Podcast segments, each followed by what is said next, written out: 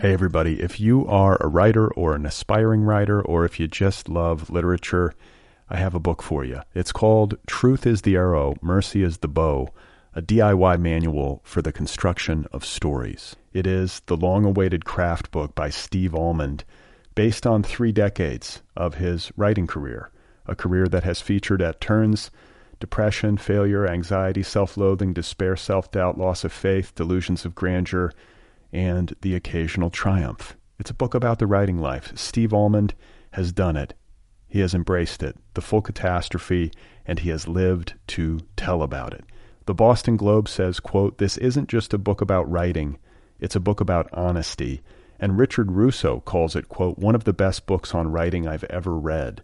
It's also the funniest by a country mile." Once again, it's called Truth is the Arrow, Mercy is the Bow, a D I Y manual for the construction of stories by Steve Almond, available from Zando. Go get your copy right now, wherever you buy books. Another day is here, and you're ready for it. What to wear? Check.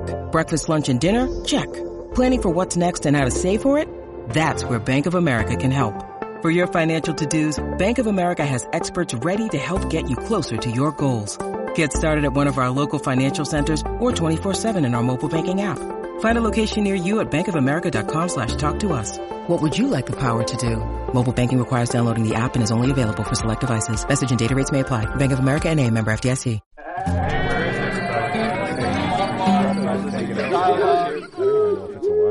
Hello. How are you? What's going on? Welcome to the Other People Show. I'm Brad Listi here in Los Angeles. It's good to be with you. Thank you for tuning in. I hope you're okay. I have Jami Attenberg on the program today. She has a new memoir out on Ecco. It is called I Came All This Way to Meet You: Writing Myself Home. And it is always fun talking with Jami Attenberg.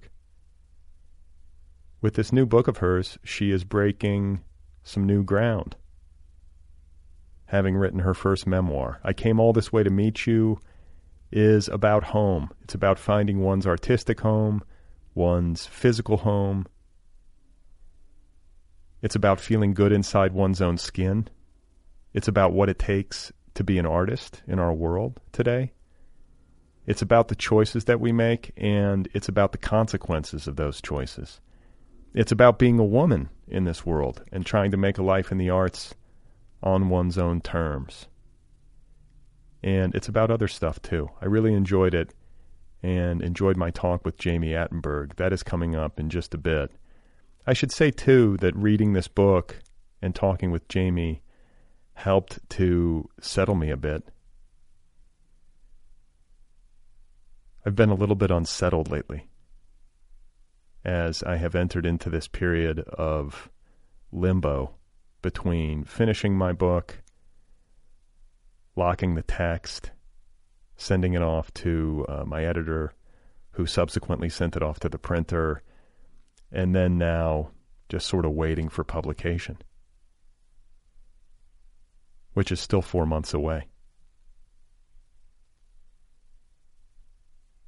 And I think what's what's been interesting and unsettling about the experience is that I did not expect it. I didn't expect to be unsettled. I think I figured, you know, I've done this before. I know what to expect. I'm not going to be unsettled. And yet, here I am. It's unsettling. It's unsettling to be unsettled. But as Jami Attenberg surely knows, as do other writers with whom I've spoken in recent weeks, this is a pretty normal experience for this stage of the process. And I think it has something to do with the relinquishment of control on the one hand, because the book is done, it's out of my hands officially, and then on the other hand, there's the waiting. A fairly long wait before learning of the book's fate. Not that any book's fate is ever truly final, I guess. Or maybe it sometimes is, but nowadays not so much. The analogy that I like to use is uh, being in a waiting room at a hospital while a loved one is being operated on.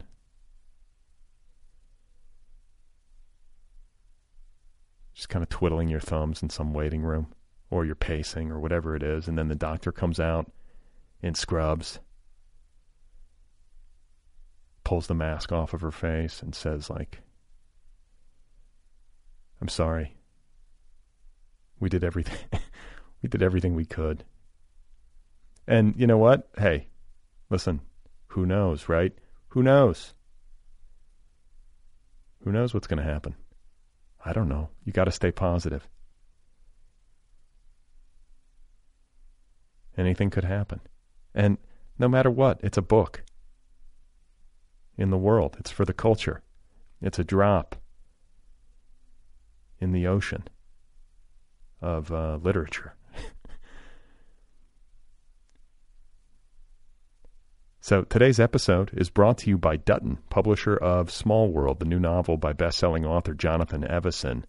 Small World is an epic. It is set against such iconic backdrops as the California Gold Rush, the development of the Transcontinental Railroad, and a speeding train of modern-day strangers forced together by fate.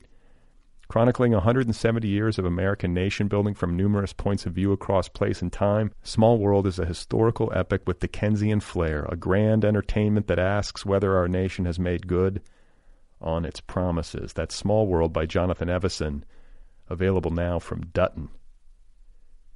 Today's episode is also brought to you by Amazon Crossing, publisher of the novel Blue by Emily Prophet. Blue is about a Haitian woman traveling alone from Miami to Port-au-Prince, and finding comfort at the airport, feeling free to ponder the silence that surrounds her homeland, her mother, her aunts, and her own inner thoughts. Between two places, she sees how living in poverty keeps women silent, forging their identities around practicality and resilience. That's Blue by Emily Prophet, translated by Tina Cover, out now from Amazon Crossing. Amazon Crossing publishes award-winning and best-selling books from around the globe, making international literature accessible to many readers for the first time. Find out more at a pub dot com. Okay, so I do want to say some quick thank yous to people who have pre-ordered my new novel entitled Be Brief and Tell Them Everything. It's coming out in May. It's available for pre-order. Thank you to Eric Moe, Andy Boyd, Farrell Dove, Kat Stern, Helen Adair, Rachel Pollan, Amelia Gray, and Les Christensen. Thank you guys. I appreciate it. If you're out there listening and you want to help the cause, you can pre-order my book right now. Just go to brad listi dot com.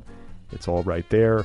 And if you want to, you can send me a screenshot of your proof of purchase, and I will send you a note in the mail with a smiley face on it. I'll send you another People sticker, and I will give you a shout out right here on the podcast. You can email me. The address is letters at other p p l dot com. Or you can D M the screenshot on Twitter or Instagram to uh, the show's social media feeds. Again, all pre-order information is at brad listi dot com. All right, so let's get to the main event. Hey everybody, if you are a writer or an aspiring writer, or if you just love literature, I have a book for you. It's called Truth is the Arrow, Mercy is the Bow, a D I Y manual for the construction of stories. It is the long-awaited craft book by Steve Almond, based on three decades of his writing career, a career that has featured at turns depression, failure, anxiety, self-loathing, despair, self-doubt, loss of faith, delusions of grandeur, and the occasional triumph. It's a book about the writing life. Steve Almond has done it. He has embraced it, the full catastrophe, and he has lived to tell about it.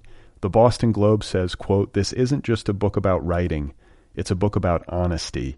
And Richard Russo calls it, quote, "one of the best books on writing I've ever read. It's also the funniest by a country mile." Once again, it's called Truth is the Arrow, Mercy is the Bow, a D I Y manual for the construction of stories by Steve Almond, available from Zando.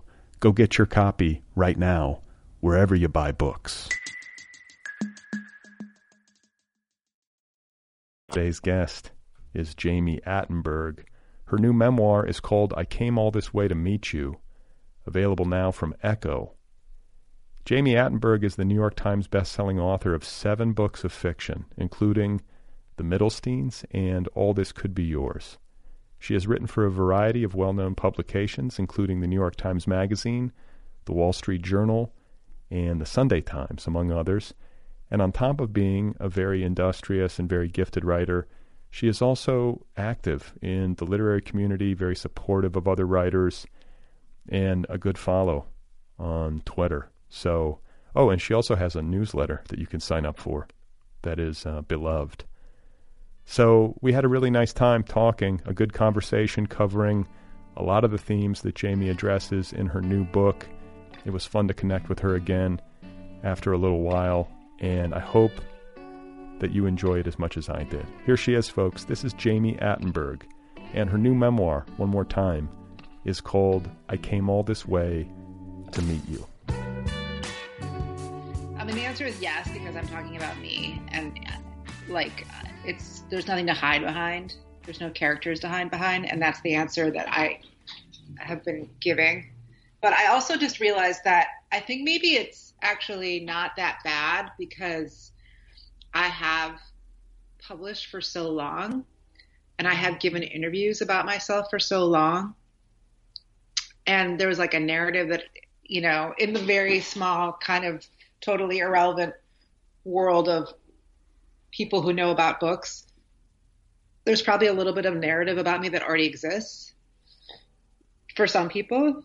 So I haven't had to like, it hasn't, it's not like I'm introducing myself for the first time. What's the narrative about you, do you think, that, that I, exists? I don't know what, I don't know what it is, but like people know that I've written books. Right. Right. Or like people, there are people who know that I like, I don't know, that I lived in New York for a long time, something like that. Right. So it's like, I'm not like having to tell people where I live or what I've written or what I've been doing with my life. Yeah, it's funny. As, as you say that, I'm thinking about my experience of reading the book. And, like, we know each other a little bit. We've talked for this show before mm-hmm. and have spent some time together. But, like, uh, you know, there's stuff that I know about you, like that apartment in Brooklyn. I know what the view is like from that apartment in Brooklyn just because of pictures that you posted online or something, you know. And I didn't even realize that I knew it until I read it. And then it's just weird how we pick things up about people digitally through the years, you know. Totally. I did another um, interview with somebody this morning who I've never met in per- person who lives in Scotland. And she was like, the hurricane sounded really hard last year. Right. Based on Twitter. I was like, it was, re-, you know, and she subscribes to my newsletter or whatever it is. Like, so she knows that. So it's like, there's a pretty consistent, like I've been, I've been consistently me in, again, an extremely small part of like whatever the literary public eye is for for a long time now, for like fifteen or sixteen years.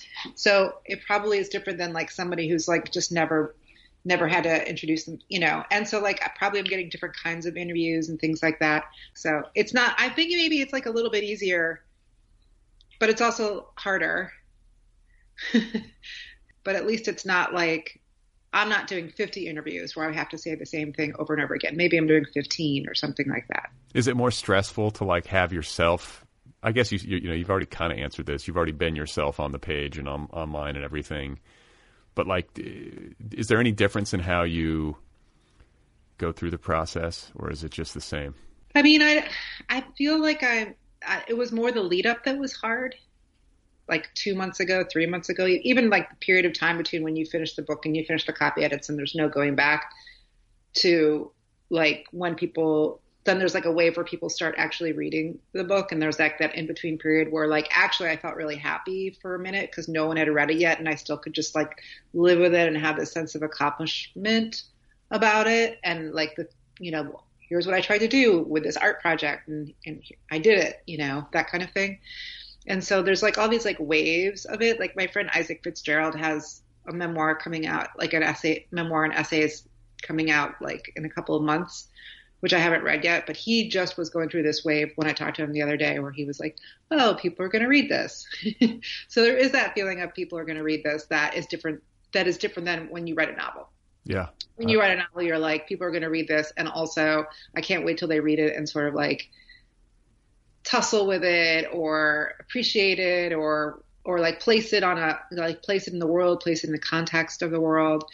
And with this, it was like I was not very I was like less excited about it getting read, although I'm happy when people are reading it and liking it, and more excited for it to just be done and over, and that there was like a conversation about it that existed that wasn't going to make me sad, which, you know, so far it hasn't made me sad. Like the review's been fine. So I was waiting. I wanted that to happen. I wanted it to just, I wanted to get over that hump. And I also was like, between Christmas and New Year's, the offices of everybody was like, they were closed. And, and then, you know, we were like, everybody was freaking out be, again and again and again about COVID. And I was like really locked down at home, and it was the holiday season. And I would say that's Christmas, between Christmas and New Year's, just mere weeks ago, was not fun. Yeah, I mean, when is it ever? In so many ways. Right. Like beyond like my like little, you know, pro- art project, but it wasn't fun for me since you asked. Yeah. I I relate on many levels to what you're yeah. talking about. This uh sort of limbo period, and then like the feeling, the good feeling of having it done and like being proud of that and having it out of you. Yeah. And then just it's hoping, funny. hoping that the conversation won't make you sad if there, if there is a conversation. Yeah. If there is a conversation, but then like, like it's been out just today will be a week, and three, I got three emails or three messages in a row last night from people I didn't know that all said, I feel less alone now. So I was like, that's great. That's what you want. Right. Which is not quite the same as when you write a novel, right? Like a novel can keep somebody, I mean, you can have that impact from a novel if there's a character that feels really personal and recognizable to people in the world. But I think it's, I think a novel is more about keeping people company than making people feel less alone. Maybe. I think, you, I think, and I said this to you in an email that I sent to you right after I finished your book, you distinguish yourself in my mind among contemporary writers.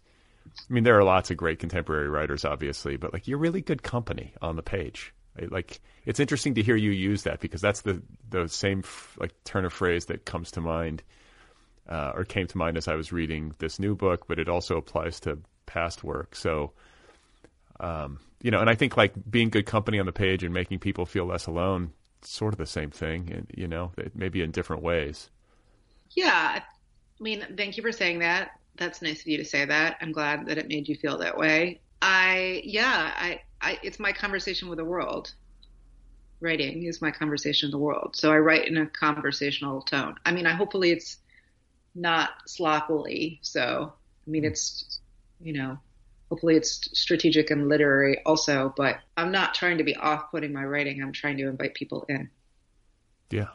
And this is a book that's about, among other things, what it takes to be an artist, what it takes to be a writer.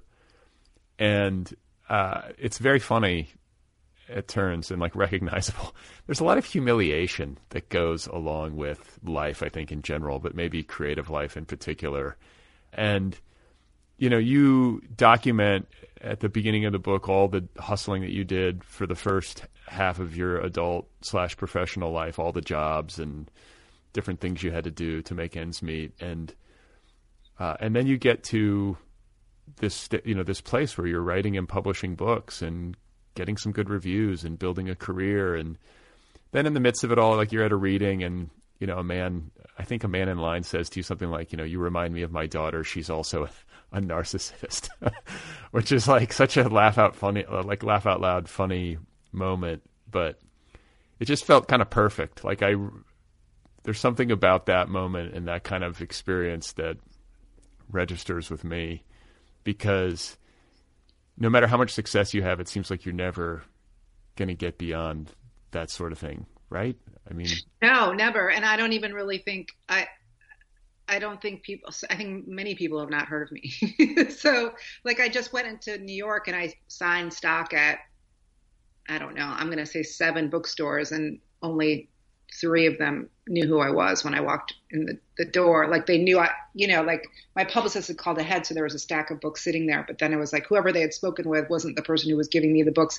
And there are a lot of young booksellers out there who just have no idea who, who I am. And I was like, you know, I didn't really even care, 'cause it's been to, you know, fifteen, sixteen years of people, you know, twenty percent of the booksellers knowing who I am, maybe. That, that's pretty like good I, though. I think it's for, I think it's for ever. I think the humiliation is forever because we've taken on this task of, um, it's, you know, it, it's because we love to do it. It's not because we expect anyone else to love what we're doing. You know, that's why when like a nice email shows up, I'm so, you know, I'm really, really happy, and not because even from like an ego perspective, although that it is probably helpful for that too, but just because I'm like, oh, somebody read me. That's so nice. That's really like, and they got something out of that's really nice, because mostly it's just, I mean, I talk about this a lot in the book, but it's like, mostly it's just like, you're by yourself so much of the time. I mean, I worked on this for like, I started writing it twenty nineteen. I started working on the proposal really like summer of twenty nineteen. And now we're at winter twenty twenty-two. So this is something that I, and some of the parts of the book I wrote ten years ago, you know, because it's like a, I've adapted like existing essays and sort of collapsed them or rebuilt them into other essays in, or chapters of the book, I should say. So I've been living with, and it's me. So I've been living with this material for like a really long time. And then you get like basically a week to go to bookstores and hope somebody, you know, it will still be in the bookstores after this, but they really only care about you for a couple of weeks, if that. Yeah, it goes fast, right? There's just, there's more books coming up behind you. But if you think about it, like the fact that I got to like spend time working on this for two years is pretty awesome. If that's what you love to do, if you love to sit down and write and fiddle around with sentences and words and structure, which is like the most fun in the world for me, then I, you know, then it's fine. Yeah. Yeah, I mean, it's always a pretty good life. I mean, that's it. I mean, that's the reminder, right? I, the constant reminder that even with all the tough stuff and the humiliations and the stress, it's still like a really lucky thing to be able to even have the chance to do. I feel like maybe I'm, I probably have like two more weeks that I have to be kind of occupied with the book in a, in a way where like I'm online, and I'm, this week is really the last week that I'm doing press, and I have a couple, I have two virtual events, and then next week I have one virtual event, and I don't think I have any more press left to do unless something pops up. But, and I probably will just sort of quietly fade into social media, away from social media, like by the end of the month, and then, and just start working again. It's going to be great. So, but it was, it's still, you still want to sell well, you still want to get reviews. Sure, sure, sure. Uh, I want to read you a quote from the book, if I may, which... Yes, please. If you do it in that exact voice that you use it right now. Did I change my voice when I said that? It got a little deeper. I liked it. Go ahead. I'm so, okay. So, uh, and I quote, "I believe that one must arrive at an intersection of hunger and fear to make great art. Hunger to succeed and create something brilliant and special and affecting. Fear that your life will remain just as it is or worse forever." Yes. It's true. It's all true. That is true. How I, that is how I feel about it all. Somebody asked me about that the other day and I couldn't remember what I said, but I'm so I'm glad that you read it.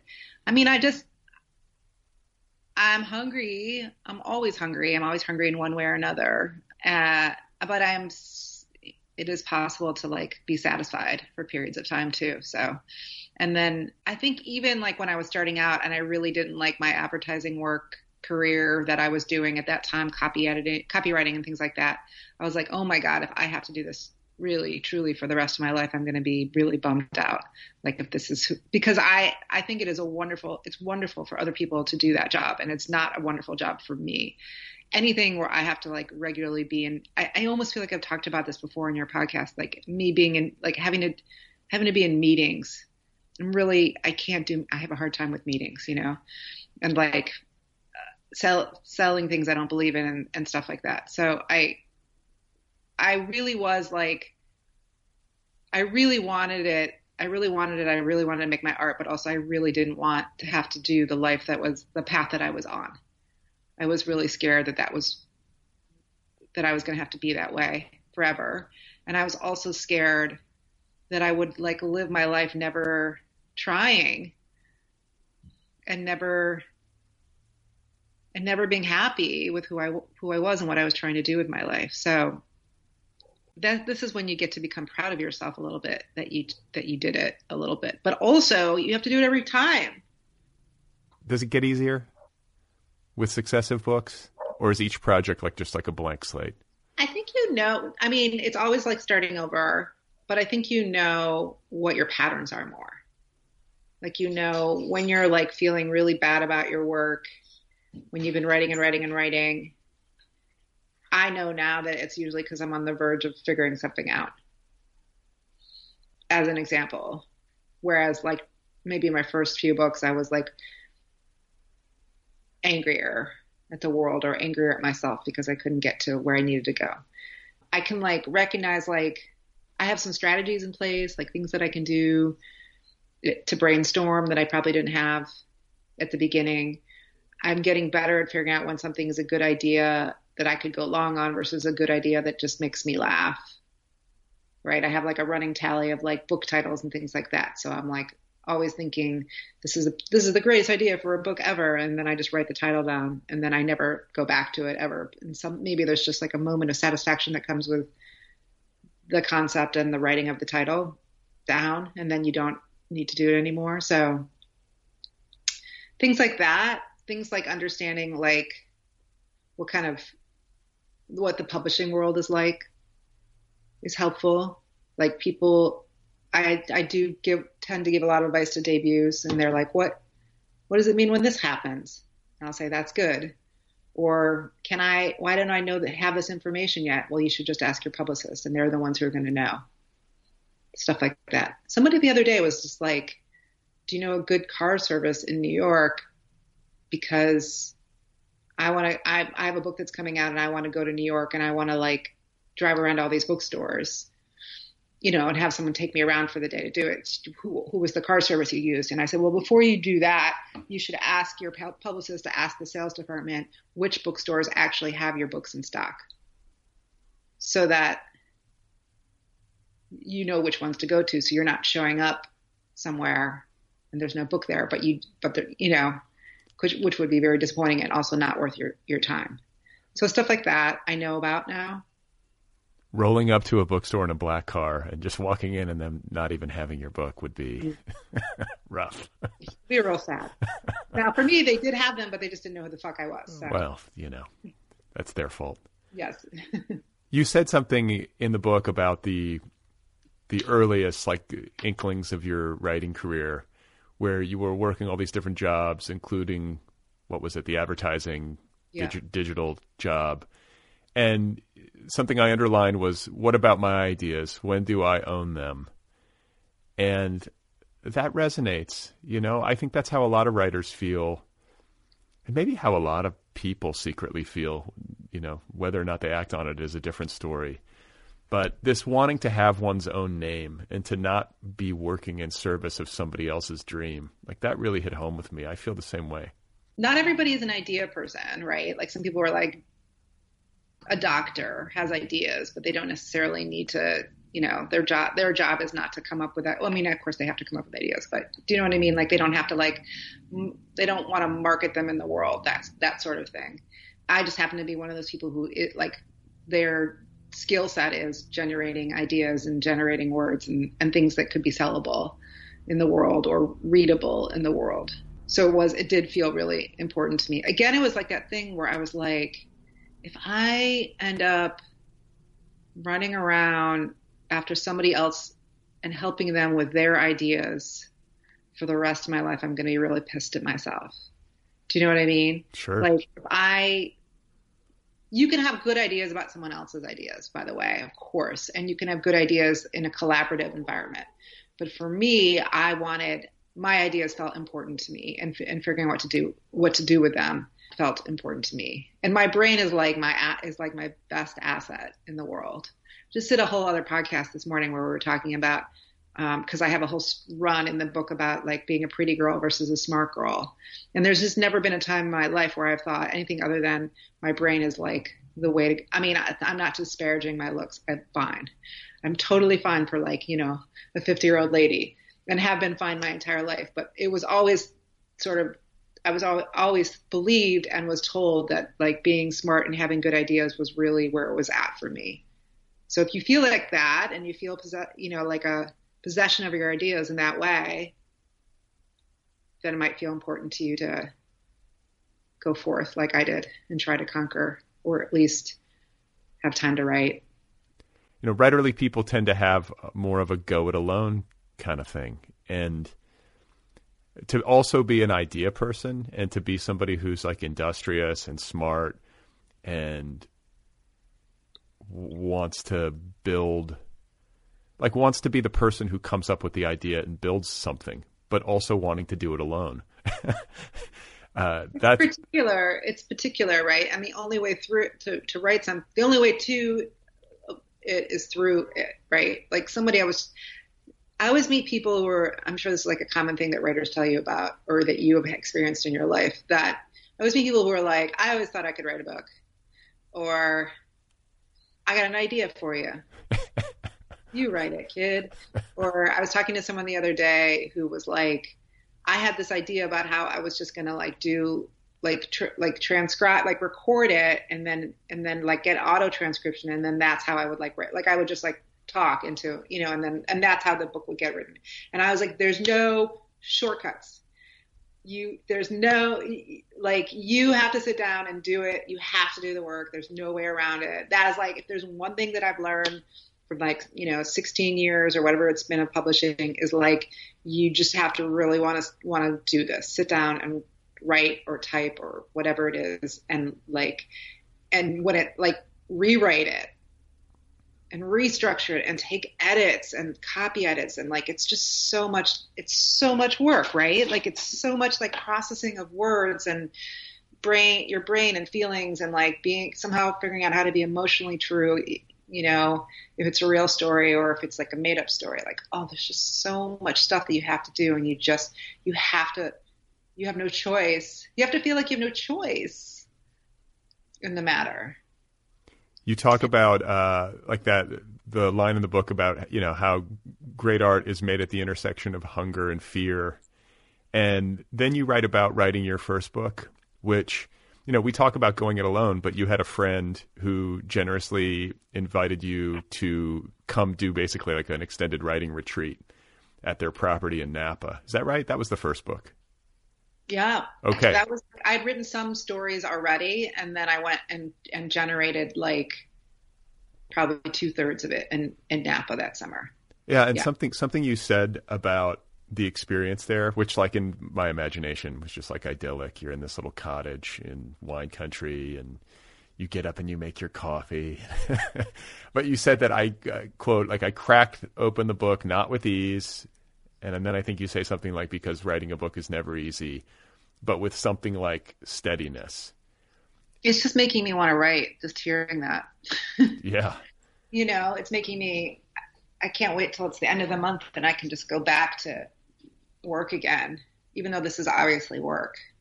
Not that it's not a delight to talk to you. I understand. I understand. I was looking forward to this, but um, yeah, cause it gives you, cause you get to, it's just like a place you can go every day in your mind, in your heart. And there's all these characters that you get to visit, and, and you get to solve their problems or create problems. You know, it's like a control thing too, like the whole, but it's, it's like, I never, you know, I say this too, I'm sitting here quoting myself over and over again, but it's all true. Like I'd never feel safer than when I'm in a book.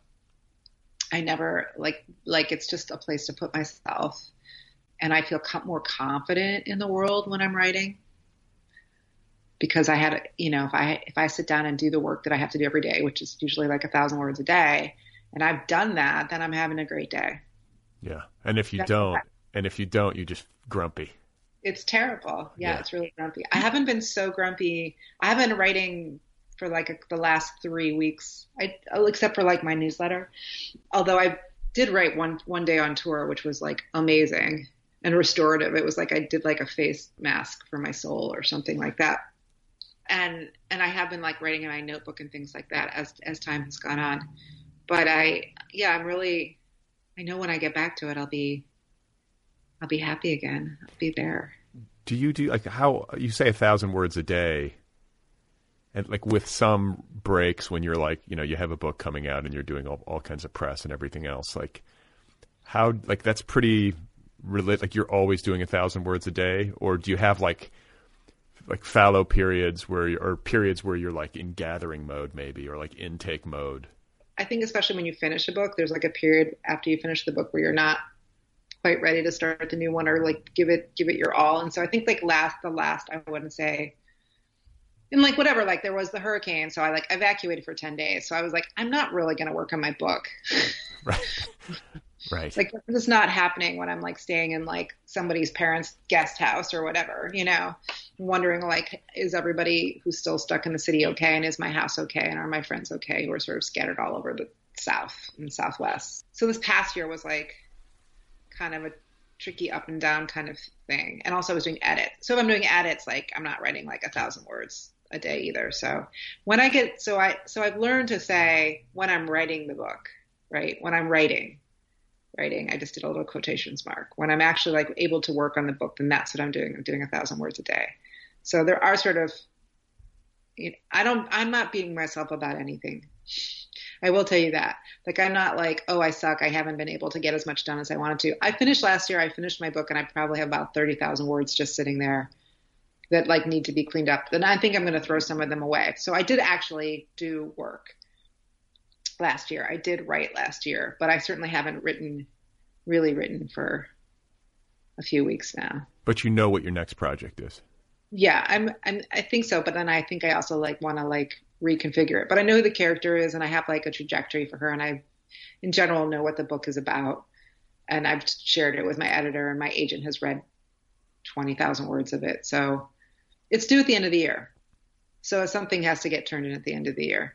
Well, that's Give good. It, yeah, it'll get, it'll get done. I'm not like, and I'm excited about working on it, but I don't know. I'm not as excited as I could because I'm not like in the middle of it.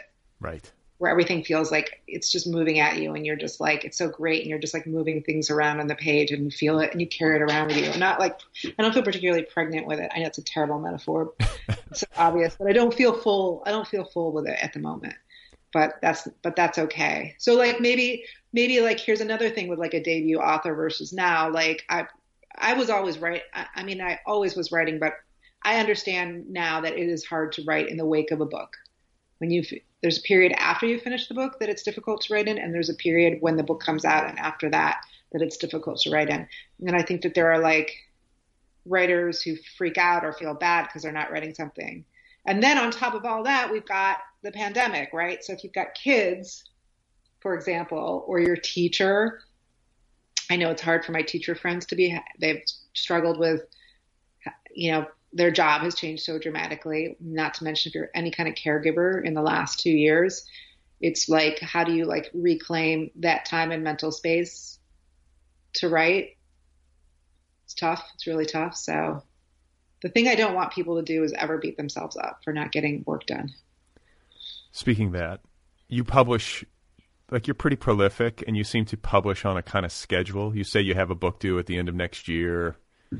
Like, do you have yourself on a clock? Is there like, I mean, obviously there are also financial realities to making one's living as a writer and you have to publish to keep making money and all the rest. But how, how does that look for you? Well, I've had the same editor. This is just the fifth book we've done with her. What is it, Helen? Helen Atsma. Yeah. Who's the, who's now the publisher of Ecco, and she's really great. And I, and she, I think she would say to me, if I said to her, I need an extra year or six months or whatever it is, for whatever reason, she would say, take that time, you know, if something like if I, God forbid, got sick or like a family member got sick or anything like that, as an example, or if like the hurricane had like blown off the roof of my house, which it did not do. It did everybody else's house, but it didn't my house. No, it didn't do everybody else's house. But, um, It, uh, if that had happened as an example, I think she would say that. But I think if I was like just farting around, she probably would be like, well, are you okay? Like, like what's going on? I think it's like, it, it looks the way that it does because I do need to make a living, and it looks the way that it does because I need to do, I need to sit down and do the work so that I keep myself, because I love it, but also because it keeps me sane. Sure. So I want that. I'm on that cycle because it's a cycle that works for me. One book every two years is not does not feel like an extraordinary amount of work to me. It makes sense to me to do it that way. I can do it that way. So why not do it that way? Right. Right. And I want to I want to talk to you about like the arc of your career. Uh, you write about this in the book, and you talk about the book that nearly killed, you know, as you characterize it, nearly killed your career. I think that was The Melting Season. That was your third book. Yeah.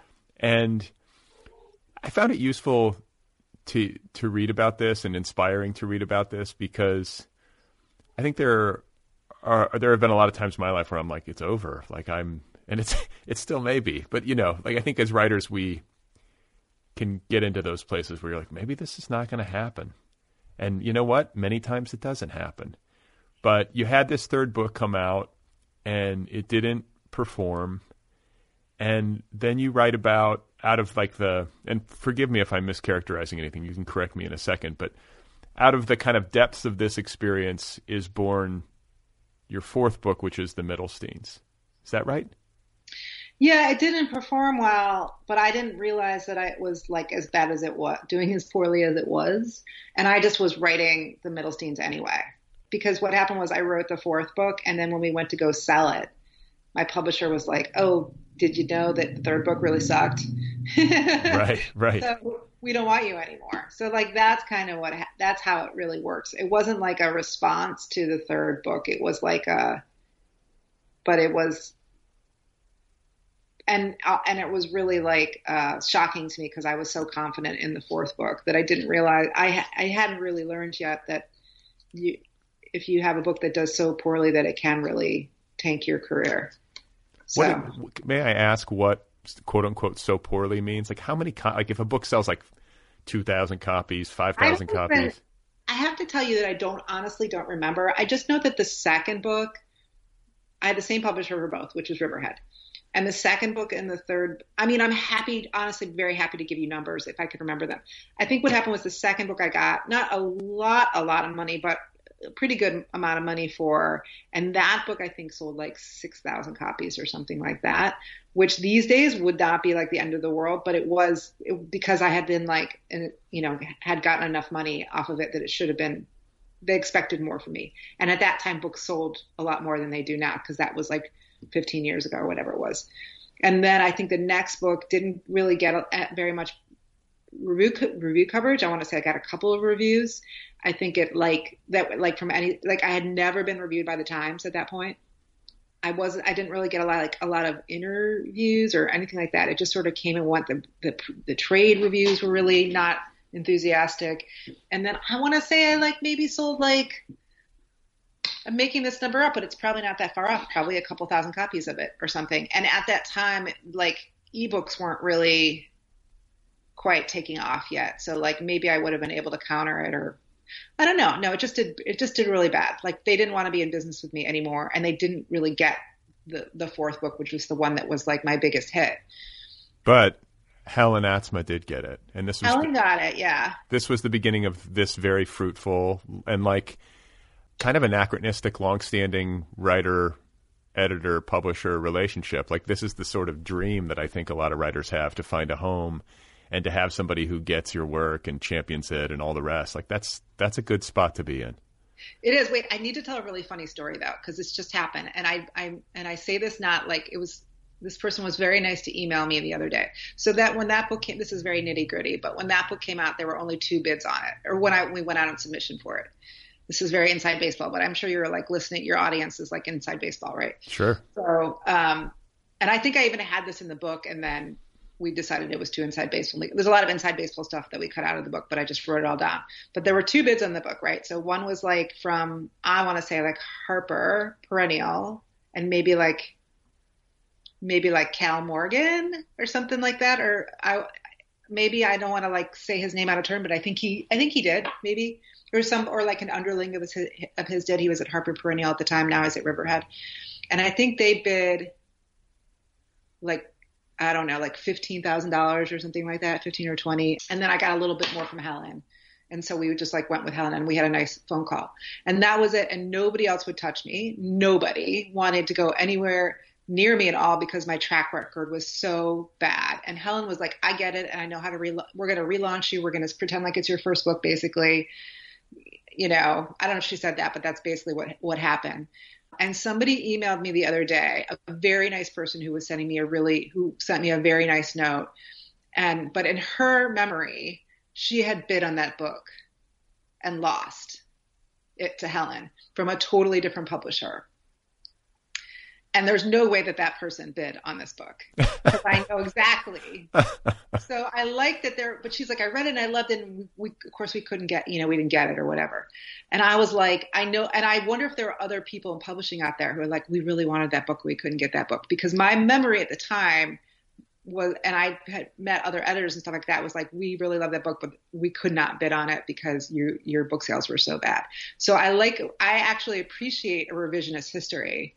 I have gotten revisionist history that like, I've won all these awards. I've never won an award, unless you count like my mom, you know, saying you're the best writer ever. You're my best child writer ever. So I like, like it's like a long, it's like my career has gotten like long enough, like I stuck around long enough with Helen, thankfully, that people are like, are like misremember my career or their interactions with me. And I, I think it's, I think it's charming. I find it charming. Yeah. And I mean, I think it's probably, or it po- is possibly, if the person is being sincere and is remembering semi-correctly, it might be the case that maybe there was somebody in there who really did want to bid on it, but then they can shut that down. They can like get into the editorial meeting and look at the numbers and just say, yeah, no, like I don't yeah. care. Yeah. I think that's what happened. So yeah. I think it, I think it genuine, genu- genuinely in their memory, they, they bid on it, and then it just didn't. And then Helen somehow got it. So it was, I don't know. It just made me laugh. I didn't correct her. I guess I'm correcting her now, but I have a few, I doubt she'll listen to this podcast. Oh, you, hey, listen, you never know. If she if she does, thank you for the nice note. uh, so The Middlesteins, which is like yeah. a, it's a triumph, especially after your previous publisher had dropped you because of these numbers, and there was this sort of like near death experience for your career as you remember it, and then The Middlestein hits in so far as a literary fiction title can hit. I mean, I guess there's a spectrum for these things, and you kind of touch upon this in the book, but that's kind of what I want to get get into a little bit with you, because I think people from the outside looking in, whether they're just a devoted reader or an aspiring writer or a writer in the earlier stages, they would think like, whoa, like, oh my God, this is it. You know, Molly Ringwald read the audiobook. A copy of the book was on the show Girls. Like, what, didn't it like make a cameo like on a nightstand or something or on a bookshelf? Yes. And then it goes out and there's like a lot of noise Uh, around it. I remember The Middlesteins coming out. I, you know, you start to develop, if you pay attention to book media, you start to develop an antenna pretty quickly for when a book is hitting. You know, there's just a lot of, there's more noise. That one generated noise. And yet I think it can be easy a lot of times for outsiders to misperceive what that really means. Uh, so can you just talk about that part of it? Like, what's it like to, to have a hit? Well, I want to say that I feel like every book of mine since then has gotten like reviewed in the Times or like gotten like this or that kind of thing. And even this book that just came out has gotten some stuff that I've never gotten before, which has been really nice, like really good placement and things like that. But that was the one where it was like the perfect storm and everything came together for it. But you can have noise and it doesn't translate to sales. Trust me, you can. That one worked. And I, I'm not just, I'm not dismayed with how anything else has worked after that, but that one has by far worked the best. That was the and break. I, that was your breakout. Yeah. I had four. Yes. But the, what I'm saying is, even though that's, that book worked really well, there's definitely, you can break out and then go back. Right. But, um, that was the one. It was really fun. It was really emotional. I felt really, I didn't know how to quite how to process it when it was happening, because I didn't know that things were different. I knew things were felt different. Like, I'd never been invited to a literary festival before, and all of a sudden I was invited to literary festivals.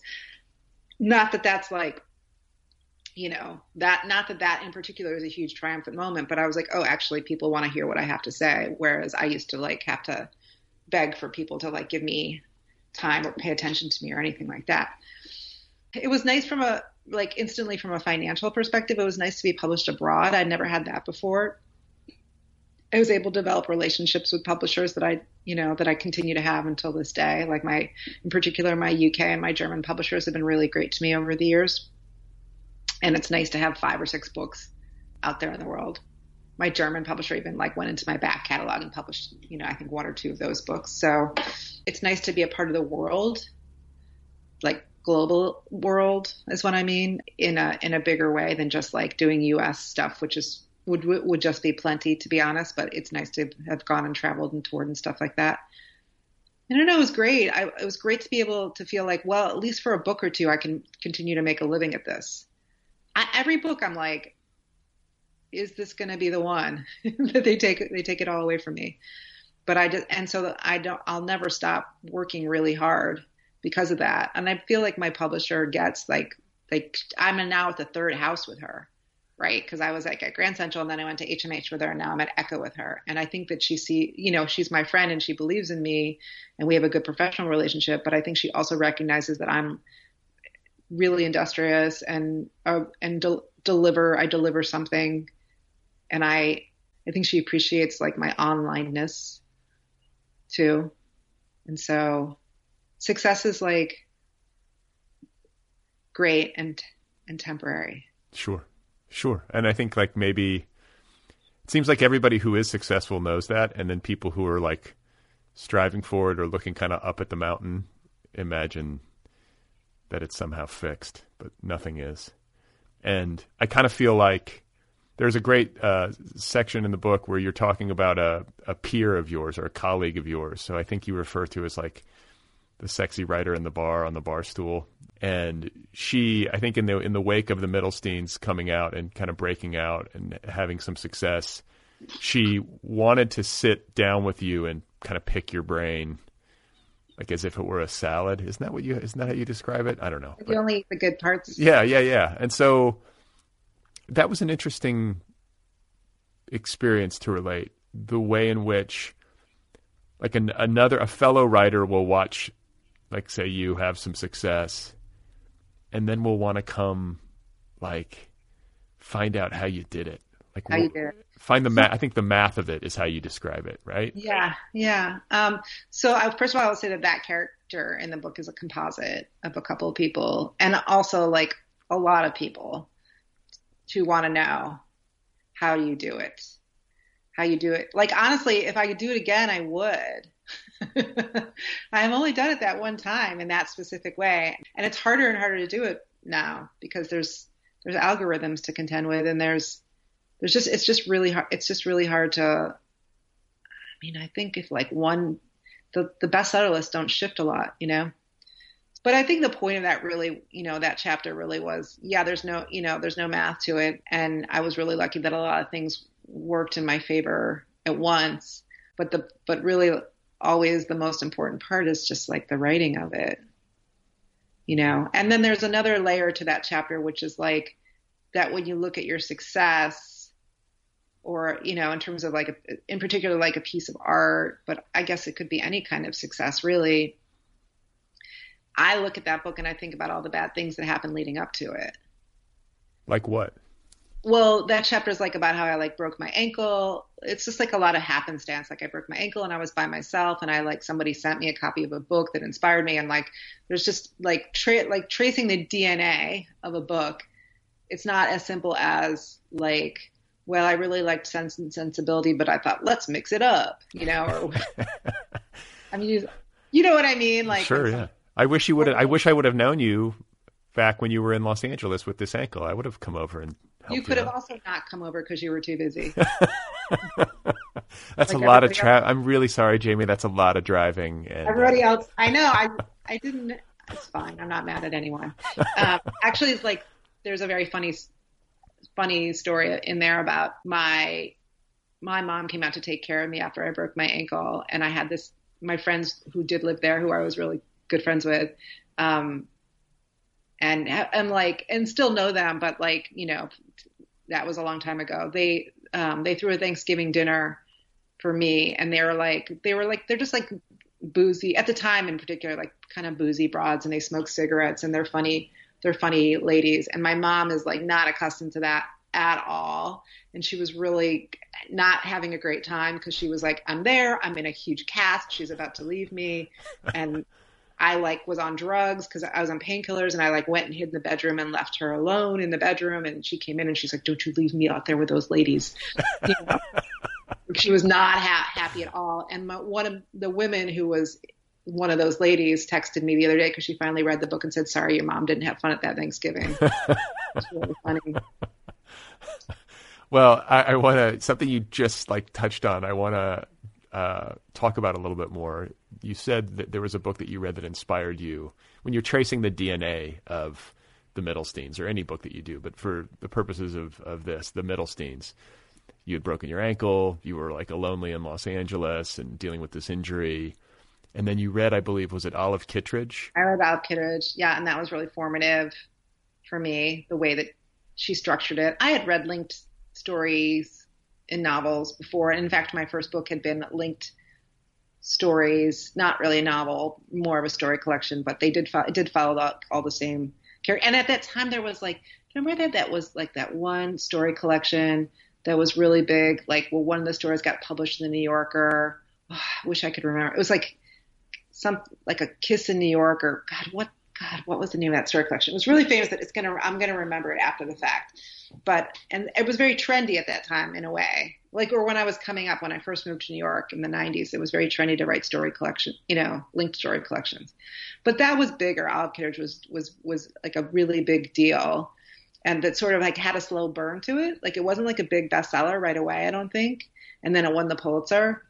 That'll I believe help. that's how I believe that's how it worked. Like it had come out, even came out in paperback early. Ben Ben Dreyer was the copy editor on it, and he obviously is like, I think he's like the editorial director of Random House or something like that now. And he only he only I don't he only copy edits like Elizabeth Strout.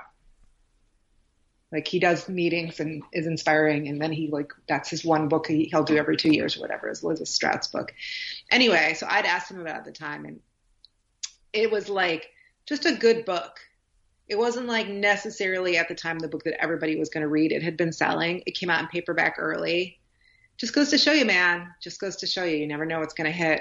And they had, but they were like, people believed in it and they, they thought it was a good book, and, and it showed up. And I was like, it just something how I, I keep meaning to look up the science of reading, and maybe you know what it is, like what it does to your brain, like how it reconfigures your brain, how it like what the impact it has on the synapses of the brain.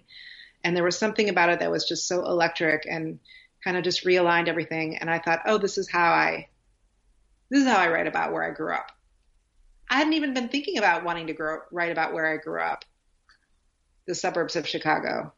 Not a lot of books are set in the suburbs of Chicago, right? Um, but I just, I, it'd been twenty years since I lived there, and I really was like, oh, I think I, oh, that's how you do it. That's how you write about a town or a community and people. And um, and then I didn't write it right away. I just thought about it, but I saw how you could do it, and that's that's what books do, man. That's what I write.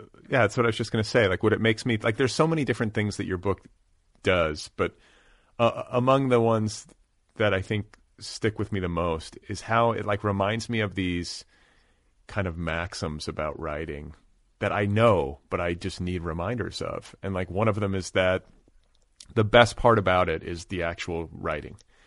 I've, I don't know how many times I've been having, I've had conversations on this show with writers who say something along those lines. The best part of it for me is when I'm in the book and I'm writing. Another thing, um, and we're talking about it right now, is that books are made of books. And if you're lost or you don't know what the next project is going to be, or you're having structural issues with a project that you're in the middle of, whatever it is, like it's an intake so issue. Cool. Yeah. And then it's like, and what kinds of books do you read for what kinds of needs that you have? Like somebody had said, to, when I was writing that book, somebody said to me, you should also read um, The Corrections by Franzen, uh, Mister Franzen, as I call him. um, and I read that, and that was also like really helpful for me from a structural, because he's just a master structuralist as far as I'm concerned, um, and uh, and a master at close third. So reading, even though even even though my book feels like neither of those books and is about totally different subject matter, even just the fact that it's about Jews, right, which is very different than what they were writing. Um, it's still that, like, I can point to those two books, but also I can point to, like, everything I've ever read in my life and every conversation I've had with, like, you know, a, a family member, even though my family isn't the, you know, or anytime I had to go to, like, somebody's bar mitzvah, even though my, there was no bar mitzvah that I went to, it was ever like this one, you know, but books are, books are like, like I could read, I, I find that when I read poetry, it's actually probably the most helpful at certain stages because it's just about words. I always cut, like, I, I wish I could remember. I feel like I've had this conversation with you before. Forgive us, listeners. I mean, who the hell is lead, listening to all three of these? It's a complete set. Right, the complete the box set, Jami and Brad. Um, but I, when I read poetry, it's like, like there's like a, there's stuff that I read at the, before I start a book, and there's stuff that I read when I'm during the book. Like if I want to like learn how to like do a certain kind of thing. And then there's always like a read that I do in the book or a revision I do in the book where I'm just reading poetry, where it's just like, where I can tell that my language is not where I want it to be, or my sentences are not where they want to be. And I just want them to be like, I want them to feel light.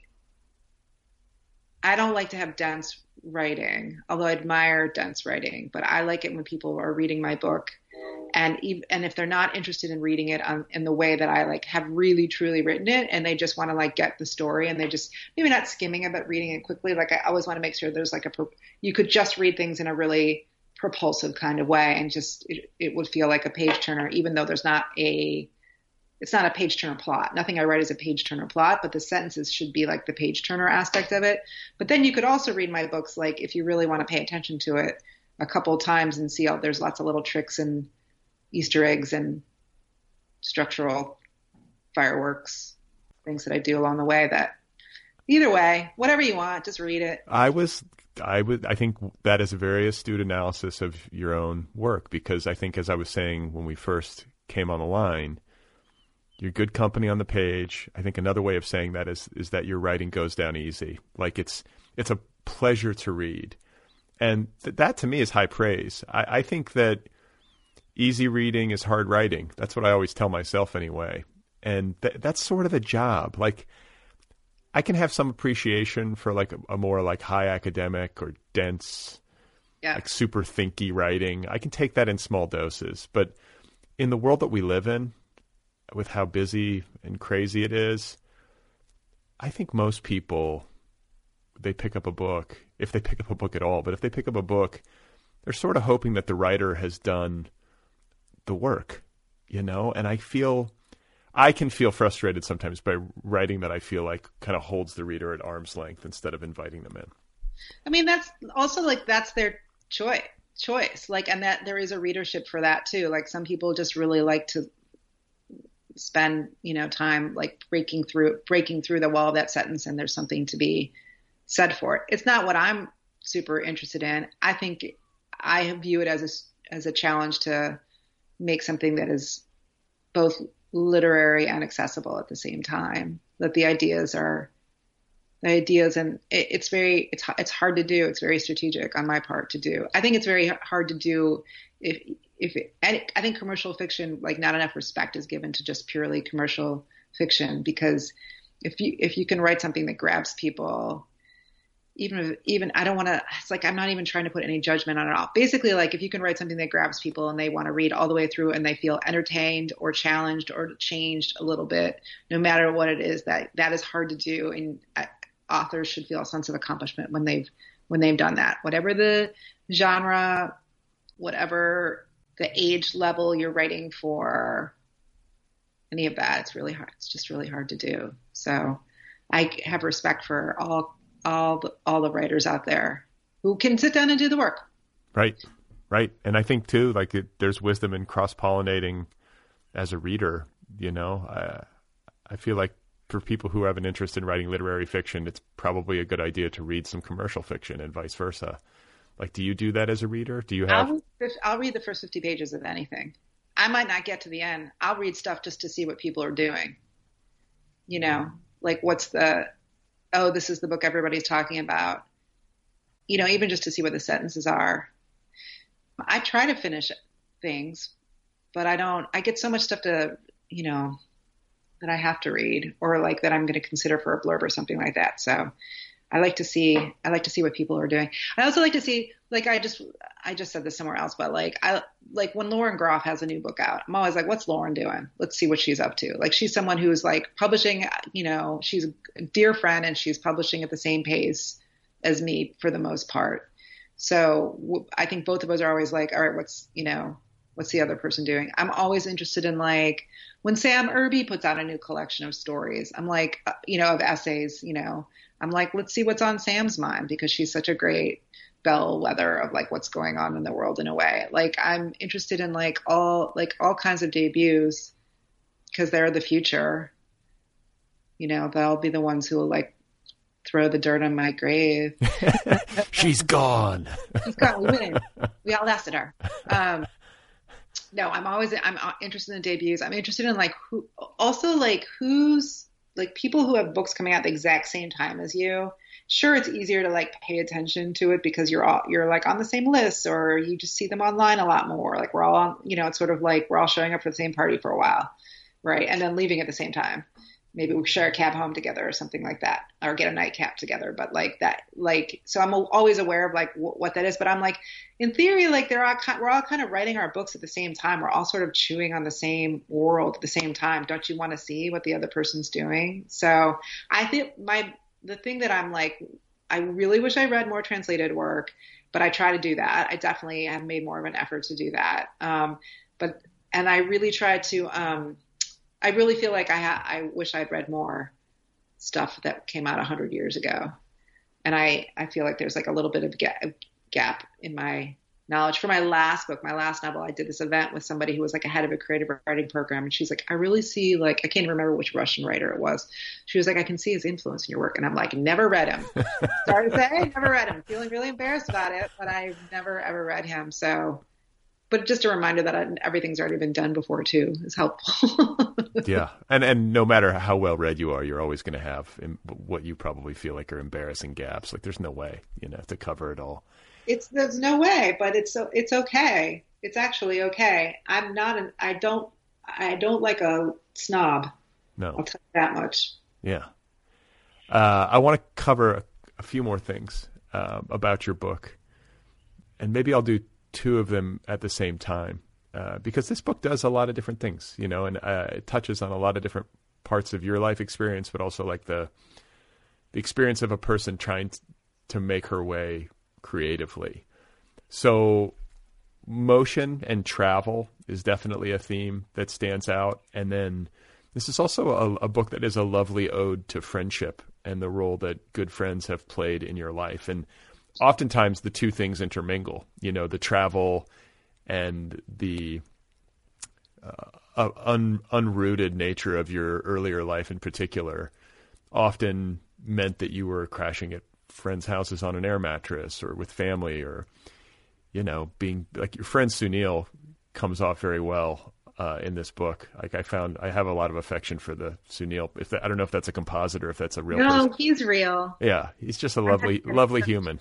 I like his name. yeah, I like I like Sunil, but you know he helped you out, I think, with rent at one point. Uh, you know, and kind of like, you know, we need we need friends to make it in life, period. But maybe especially in uh, a creative life, and then just all the motion. You really have done a lot of traveling, and what did you live in seven apartments in eighteen years that you spent in New York, something like that, and. I don't know. It was kind of exhausting, but also inspiring. And I just like I'm to. Glad I'm not doing it anymore. Yeah, but I mean, it's the only thing you. I think it's the kind of thing you can only probably pull off in your youth, right? I mean, I was like excited to do a lot of it, and also some of it was born out of desperation. And then some of it was like, I just, if I sat still, then I had to figure out what I was doing with my life. And you can meet a lot of travelers on the road, and some of them love. love it. And some, and some of it are running from something. I think um, a lot of travelers are running from something or don't want to deal with something. When I landed here, I was like ready to, you know, in my mid forties, it was like, oh, I'm ready to deal with myself. I mean, I think it feeds, feeds you as like a creative person though, to go out there and do it. It doesn't, you don't have to travel like I did. You don't have to travel around the world, but I do always recommend like doing at least taking a bus somewhere across town or whatever, like being, like pulling yourself out of your like rigid, could potentially rigid structure. It made a lot of sense at the time. And then it was, and then it, and then it was like, I'd been do, doing it for too long and I had to get off the ride. I mean, I was forty and I was couch surfing and I was, you know, it was very, felt, like I said, desperate, and I felt a little, and I was like a, a little bit ashamed, but I also, it really forced me to reconsider, like, is this really what I want to be doing? Is this worth it? This kind of hus- hustle. And then, and the answer was yes. And then fortunately I had the book that was like the breakthrough book, but I had actually made that decision before. Mean to like write about it sometime, because there was like, even I didn't put it really in the book, but there's like some other stuff that happened before then that really forced me to like reckon with myself. And I just was like, I'm just gonna, I'm in, I'm in, I'm all in. It was just better than anything else. So writing, I know that's not what you asked me about, but the traveling felt like it was facil- facilitating the writing. And then you landed in New Orleans, which is where you currently reside and have kind of put down roots. Yes. And that, and I still, I I just was out on the road for ten days and I liked it. I, I needed it, but I also didn't need it as much. Like I've sort of like stored up enough experience and ideas for a while. And I know that it's out, out there. And also it was like, we couldn't really go anywhere for a while anyway. Right. Here. What are you going to do? Like put on like two masks and get on a plane and cross yeah. your fingers. Yeah. But I think I like, I did have, once I stopped at the beginning of the pandemic, like I had like a little bit of an identity crisis because I still had like a, a bunch of touring that I was supposed to be doing and I was watching it all sort of get canceled and fall away. And I was like, who am I if I'm not doing this? Because that had become so much a part of my identity too. Like it wasn't just the writing, it was the like being, you know, public facing in the world and in America. And so I was, I had to like kind of recalibrate who I was amongst everything else that was going on. I got, I started therapy. I want to talk to you about this. One of the things you talk about is mental illness, uh, anxiety, uh, especially around flying. And then um, you're candid about like alcohol and drugs in like a plain spoken way that I appreciate. And then there's this really funny scene Uh, where you're talking to a therapist, and you've been to multiple therapists, but you have a therapist that you're feeling good about. I believe you're like roughly the same age, and you're in the office with her post pandemic. I mean, like in the midst of the pandemic, but like, you know, where you're actually in office, you're both masked, and you describe this funny scene where you're not able to read her face. And it is a she, correct? It's a, it's a woman. Yeah. Okay. So this cracked me up because I have had this same sort of human exchange in different contexts where you're wearing a mask and you're like talking to somebody and you're smiling, but they don't know that you're smiling. And so then you're like trying extra to sort of smile with your eyes, or you can't tell if they think it's funny, you know, like to do that in a therapy context was funny to me. Because I feel like I have to like entertain my therapist or something, or I need her approval. No, it's okay. I, I was thinking about this so much when I was flying, because I, you know, it was more than I'd flown when I was doing this little tour. And I was like, everyone, this is why everyone's going insane on planes, because no one can see the response, right? Like the real response. I mean, also some of these people are going insane on planes because they're insane. but but I was like, for me, as somebody who like has worked really hard to get over flight anxiety, only to see it like renewed yet again this time, because there's something about putting on that mask, which I know some people can just put on the mask and they, and, but I, and I put it on, don't worry. I'm not complaining about putting on the, ma- on the mask, but there was something about traveling with it this time that sort of like brought back this little panicky feeling. There's a lot of, pre- or like, I was like, if I had to like break down the anxiety I was having, it's like one, like I can't really connect with anybody at this moment to like feel safe. Like I'm really truly on my own in this panic stricken moment. Two, I'm worried that I'm going to get sick or something on this plane, and I'm traveling around meeting all these people and seeing all these people. Three, I'm worried that somebody's going to like hit a flight attendant or something like that, you know, like there. And then on top of that, I'm on a plane, and this is not a natural place for any of us to be. We should not be on this plane, right? um, at all. Like, it's ridiculous. Like, I feel, it feels fine to be honest about all of this, like I, on a Zoom or, you know, on this podcast or in person, because everybody I know is like going through it, going through, you know, and I also find that it's like, frankly, comforting to know what it is that's wrong with me, because I used to be mad at myself because I couldn't handle things. And it's anxiety. I thought, I thought that's how, I thought that's what it was. Like, it's my fault because I can't handle it. Like, that I feel this way. So now I don't feel as bad because it's not really my fault per se, quote unquote fault. I know that there are things that I can do in order to deal with it. And if I'm not dealing with it, if I'm not taking care of myself, that's my fault. Right. Love to blame. I feel the but, same way. I mean, I've been going through some anxious stuff creatively around my book lately in a way that doesn't feel, I'm like, this isn't me. Like, I'm, why am I so wound up? Like, it's unusual. And then I start to get like self-critical and, uh, it's, you're that, stressed out because it's hard, dude. Yeah. And yeah, it's going to be, it's going to suck a little bit. Right. It sucks a little bit. So it's just like, but it's like trying not to like penalize yourself for having those That's sorts right. of feelings, and then also to like notice that the feelings are there, but to not become them. That's the challenge, right? So many challenges. Yes. In life, there's so many. Oh, my dog just walked in. There's so many. Um, Sid, I know Sid. Your dog. Yeah, he's famous. Uh, he's more famous than I am. Um, not hard. um, At, like, uh, th- there's just so many challenges, like in the, um, hold on, I have to let him out. I'm sorry. No, um, there's no so many, so many, there's so many challenges in the, um, in the world. So it's like, that's why it's good to like think about and write about and contend with your relationship with your work and be thoughtful about it. And then you'll, when things are trickier, right? When you're like, you have a book coming out and you're waiting for reviews, or you're like trying to get an agent, right? Or your, your book's out on submission. Like, you have like kind of the center to return to in yourself, so that you re- you just go, well, I wanted this and I like it because of X, Y, and Z. And this is why it's important for me to tell this story. And, um, it'll make you feel better, I think, to know yourself a little. If you know yourself a little bit more and understand your relationship with your work, I think it'll make, I think it'll do something for you. So maybe tonight, Brad, do a little journaling. Well, you know, I could, I could keep going. There's so much, there's so much in the book to talk about. Like, we didn't get to your parents. I don't know if we, that's all right. I've talked about them enough. Yeah. You know, but like, you'll get this uh, listener. You should know that you will learn about, you know, I think more about Jami's like D N A, like literal D N A, and how it, you know, informed her um, becoming a writer.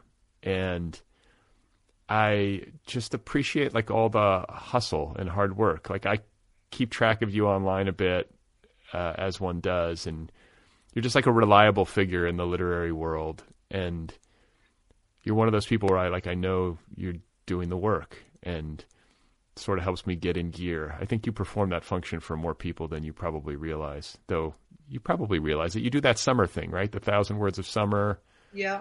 You know, so you're good at like rallying the troops a little bit and helping other people in the community. But I don't know. I just appreciate that. It's good to, it makes it seem possible in some way, I guess yeah, is what I'm saying.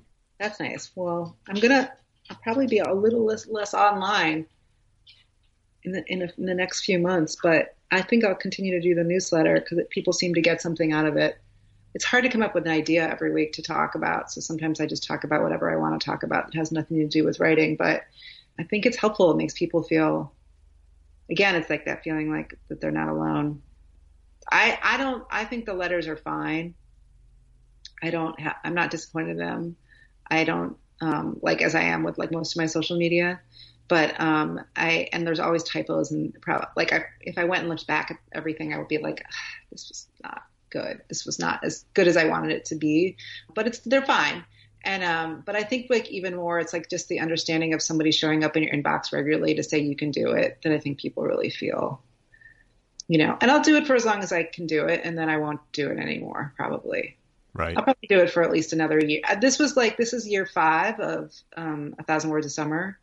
So it's one of those things where it's like, I don't, I make a little bit of like people donate money and like half the money goes to charity and half the money I, I get. And it's not like a substantial amount of money, but it's like, you know, helpful kind of amount of money. And for it to sort of become something bigger, like a business or something like that, like it's not something I want to do. And it's not what I do for a living. Right. Like, so it's only got to, I can only really do it for as long as it like feels good to do it. And I feels like I have something to say, but how, I can't. How does it work for people listening? It's just a newsletter and you sign up for it.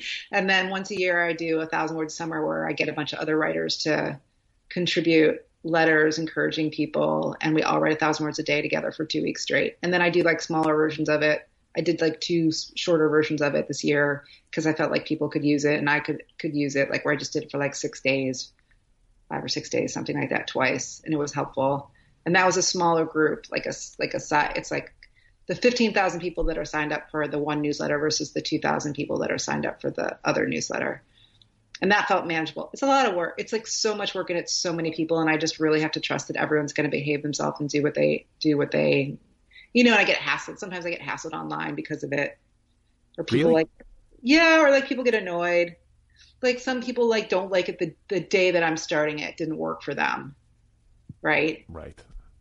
I mean, that kind of, I choose the date because my accountability partner is a teacher and a parent. And so I say to her, what day will work for you? And then I have to assume that whatever day works for her and like the two weeks that are following, that is honoring people who are teachers and parents. And who, some, who is this accountability partner? Am I allowed to know? I, I've, I've written about her before. Her name's Ann Gieselson. She's a memoirist. She lives, she's my neighbor. She's a, a really good friend. And, um, But like, that's who I like run things through, because if it were me, I could do it whenever. Right. And do, do it and do do it whenever. So I need like somebody to, to guide, like, because it's about being of assistance to people and inspiring people who don't have the time, and doing it in the summer is helpful for teachers because they have time to do it. So I'm just, it's not for, it's not really for me. It's for everybody else. Is there a good literary community down there in New Orleans? Yeah. Everyone's really nice. Yeah. Maybe. There's nothing, to, there's no competition down here. It's not like New York. There's nothing to get down here, right? Like there's no, there's like a handful of teaching gigs and, you know, there's a handful of like, I think there's like one, one writing, graduate writing program, two, one or one graduate writing, and then like some other, you know, smaller run writing programs. Um, there's not any journalism jobs really to get. There's like a paper, newspaper, right? There's a couple magazines, but not not like in the New York scales. No one's getting paid a buck a word down here, I don't think. Maybe right. Somewhere. So it's not, you know, there's grant writing projects, stuff like that, but it's not like New York where everyone's like hustling for every single grant and teaching gig and all that. There's no point in schmoozing. Everyone just is pretty nice.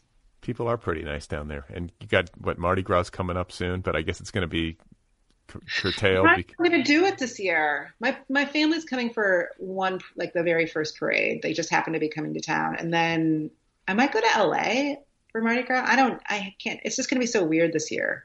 Yeah, I haven't really decided. It's like we're not quite ready yet, but yet we're doing it anyway. But I. But a lot of people are really excited about it. So like, if they want it, then they should have it. If it's safe. Sure. I mean, it's one of the great features of living in Louisiana that I don't think most people might fully realize is that there's like a whole month of just celebration. And I don't yeah. know, there's like a whole statewide party. I just want to point out that I made a face when I said, if they want it, they should have it if it's safe, because I'm very internally struggling with all of that, because who knows, right. but um, because it's people come from all over and it's different. It's like I feel safe here in the sense that when I go to a restaurant or a bar, my vaccination card is going to get checked. Right. And I know where to go and like who, and even still you can still get sick. Right. But like, I'm pretty, I have like some well, you know, some well-traveled territory that I, that I know that I can go to, and people that I, you know, where I shop and things like that. Mardi Gras is like inviting like Like, no one's checking vaccination cards in a Mardi Gras parade. You know? No. It's just like lots and lots of people coming at, at once. So I feel, um, but I also think for our economy, it's really important. So I'm not the decision maker in this process. And I, but like just needed to like add that because I don't want it to be like somebody quotes from this interview and they're like, Jami Attenberg said it's fine and a great idea. Everybody go to New Orleans and sneeze on everyone and yeah. make out. It's a super spreader event in non-pandemic years. I mean, right? Yeah. Let's be real. Right. Yeah. So I just had to clarify that. All right. Well, I love talking to you. Uh, congratulations on this new book. Uh, I hope you enjoy the rest of this little media blitz that's coming at you. And then good luck with the next project. Enjoy getting into that. Thanks. I'm really looking forward to your book, which you said was coming to me. And yeah, it's it's coming out in May. It'll come to you later this year. Great. I'm going to read it and give you feedback and then call you and interview you about it. You're welcome to, please. It's nice to see you. Nice to see you too. All right. There we have it. That is Jami Attenberg. Her new memoir is called I Came All This Way to Meet You: Writing Myself Home, available now from Ecco. You can find Jami on the internet at jami attenberg dot com. Follow her on Twitter. Her handle is at Jami Attenberg. The book, again, is called I Came All This Way to Meet You. Go get your copy right now. It's a good one. The Other People podcast is offered freely. The entire archive of this show is available to you, the listener, for free. If you like the program, support the program. Tip your server at patreon dot com. slash other P P L pod. For as little as one dollar a month, you can do that. There are different tiers, different levels of support. As you move up the scale, you can get stuff, a t-shirt, a tote bag, a coffee mug, a book club subscription. I will wish you a happy birthday. I will write you a postcard. Patreon dot com, P-A-T-R-E-O-N dot com slash other P P L pod. If you have thoughts on the show and you want to write to me, the email address is letters at other p p l dot com. You can follow the show on Twitter at otherppl or on Instagram at otherppl dot podcast. The show's website is otherpeople dot com, otherppl dot com. This program also has its own YouTube channel. Did you know that? Go to YouTube, search for the show by name, otherppl, and hit the subscribe button. It's free. Subscribe to the channel. It helps.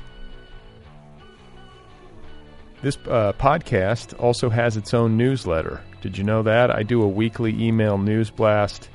It's just once a week. That's it. It's free. You can sign up for that at the show's website, other p p l dot com. Look in the left sidebar. This program has its own official app. It, too, is free. Go get the Other People with Brad Listi app wherever apps are available. If you want to rate and review the show over at Apple Podcasts or Stitcher or Spotify, that sort of thing helps. It helps in the algorithm. Helps other listeners find the show. All right? I think that's it.